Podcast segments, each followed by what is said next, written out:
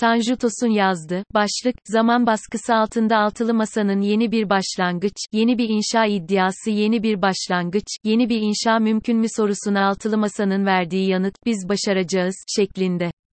Siyasi gözlemciler olarak bizlere düşen, izlemek ve sonucu görmek. Asıl olan ise tabii ki Türkiye'nin kazanması. Türkiye için yeni bir başlangıç ve yeni bir inşa iddiasıyla aylar öncesinde yola çıkan altılı masa bileşeni partiler ikinci turun ilk toplantısını tamamlayarak, ortak açıklamayla, bir ülke için ideallerini, amaç ve hedeflerini bir kez daha kamuoyuna ilan ettiler.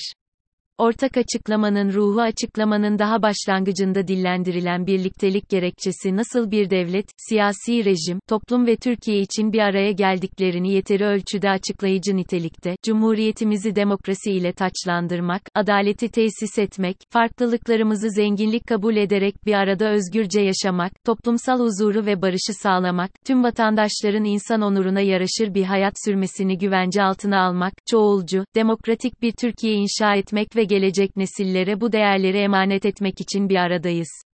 Cumhuriyeti demokrasiyle buluşturmaktan, farklılıkların ürettiği çoğulculuk temelli özgürlük ve bunun üreteceği özgürce yaşama, insan onuruna yakışan bir yaşamdan demokratik Türkiye'nin üreteceği değer ve pratikleri genç nesilleri armağan etme birlikteliğine dayalı ideal, bu topraklarda yıllardır özlemi duyulan, aslında herhangi bir ortalama demokratik rejimin, insani düzenin içerdiği hususlar. Konu Türkiye olunca, bugünkü rejimin hali de veri alındığında, ulaşılması hedeflenen bir ideal olmasına şaşmamak gerekir. Altılı Masa'nın açıklamasına göre, bu ideale ulaşmak için kurulan geçiş süreci yol haritası komisyonu, anayasal ve yasal reform komisyonu, kurumsal reform komisyonu, seçim güvenliği komisyonu ve iletişim komisyonu çalışmalarını devam ettirmekte. Toplantıda güçlendirilmiş parlamenter sisteme geçiş süreci yol haritası konusunda yapılan çalışmaların değerlendirildiği ve bu konudaki çalışmaların en kısa sürede tamamlanıp kamuoyuna açıklanacağı şeklindeki ifade masa bileşenlerinin yasal, kurumsal altyapısı çok iyi hazırlanacak bir geçiş süreciyle toplumun karşısına çıkmak istediklerinin habercisi şeklinde okunabilir. Diğer yandan, bu konuda temelleri atılacak güçlü bir geçiş sürecinin orta vadede gerekli anayasal çoğunluğun imkan vericiliği ölçüsünde yeni bir anayasa ve sistem tasarımının kurumsal altyapısına katkı yapacağına, geçiş sürecinde sağlam adımlarla ilerlemek istendiğine ilişkin ipuçları şeklinde de okunabilir ki masa bileşenlerinden özellikle Deva Partisi lideri Babacan'ın geçiş sürecinin yol haritasının oluşturulması ısrarının bu anlamda dikkate alındığı, aslında diğerlerinin de benzer bir metodoloji ile sürecin yönetilmesi yönetilmesi taraftarı oldukları anlaşılıyor.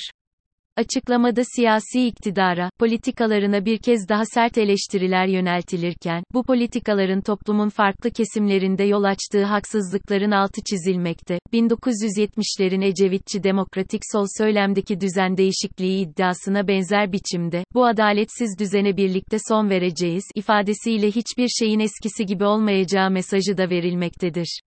Açıklamaya liderlerin kararlılığı, özgüvenleri de damga vurmaktadır. Nitekim gün içinde sosyal medyada gösterime sokulan, biz kazanacağız, sloganlı iddia açıklamada şu şekilde karşılık bulmuştur, milletimiz müsterih olsun toplumsal, siyasal ve ekonomik sorunları her geçen gün ağırlaştıran Cumhurbaşkanlığı hükümet sisteminin, keyfilikle ve kural tanımazlıkla, Türkiye Cumhuriyeti'ni bir şahıs devletine dönüştürmesine ve 85 milyonu uçuruma sürüklemesine asla izin vermeyeceğiz. Bu anlamda videoda aslında eksik kalan, Türkiye kazanacak, iddiası açıklamada tamamlanmıştır denilebilir. Türkiye'nin nasıl kazanacağının Formülü 6'lı masanın adayının Türkiye'nin 13 Cumhurbaşkanı olması, altılı masanın güçlendirilmiş parlamenter sistemi tesis edecek meclis çoğunluğunu kazanması şeklinde açıklanırken, Türkiye'nin neler kazanacağı ise tek tek sayılmıştır. Ülkemiz hızla kutuplaşma girdabından çıkartılacak, inancı, kimliği, dünya görüşü ve yaşam tarzı sebebiyle hiç kimse ötekileştirilmeyecek, temel hak ve özgürlükler güvenceye kavuşacak, gençlerin önündeki tüm engeller kaldırılacak, kamuda israfa son verilecek, siyasi ahlak kanunu yürürlüğe girecek, girecek, yolsuzlukla ve yozlaşmayla etkin mücadele edilecek, güçlü kurumlar tesis edilecek, tüm terör örgütlerinin, yeraltı suç örgütlerinin ve uyuşturucu baronlarının üzerine kararlılıkla gidilecek, güzel ülkemizin hiçbir çocuğu yoksulluğa mahkum edilmeyecek ve Türkiye rahat bir nefes alacaktır. Ortak Çalışma Grubu'nun misyonu açıklamada temel politika alanları için ortak bir çalışma grubu kurulmasına, halkın menfaatleri doğrultusunda ortak politikalar belirlenmesine ve bu politikaların masa bileşenlerinin ortak taahhütleri olarak kamuoyuna ilan edilmesine karar verildiği ifade edilmiştir. Bu temel politika alanlarının adeta herhangi bir hükümet sisteminde yürütme organındaki bakanlıklara ve ilgi alanlarına denk getirilmiş olduğu söylenebilir. Hatta, kamuoyunda bu politika alanlarında görev yapacak çalışma grubunun bir gölge kabine olarak görev yapacağı hem gözetleyici hem de muhalefetin icracı aktörleri olacağı iddia edilmektedir. Şunu belirtmek gerekir ki hangi hükümet sistemi olursa olsun, gölge kabineler bir yasama döneminin sona ermesine yakın değil, yasama döneminin başlangıcında oluşturulur. Bu çalışma grubundan tabii ki güçlendirilmiş parlamenter sisteme geçildiği takdirde bakan olarak görev yapacakların çıkması eşyanın tabiatına uygundur. Diğer yandan, bu kadar geniş politika alanlarında ortak bir çalışma grubundan verim almak da kolay olmayacağı için, muhtemelen görev alacakların uzmanlık alanlarına göre alt çalışma grupları da oluşturulacaktır.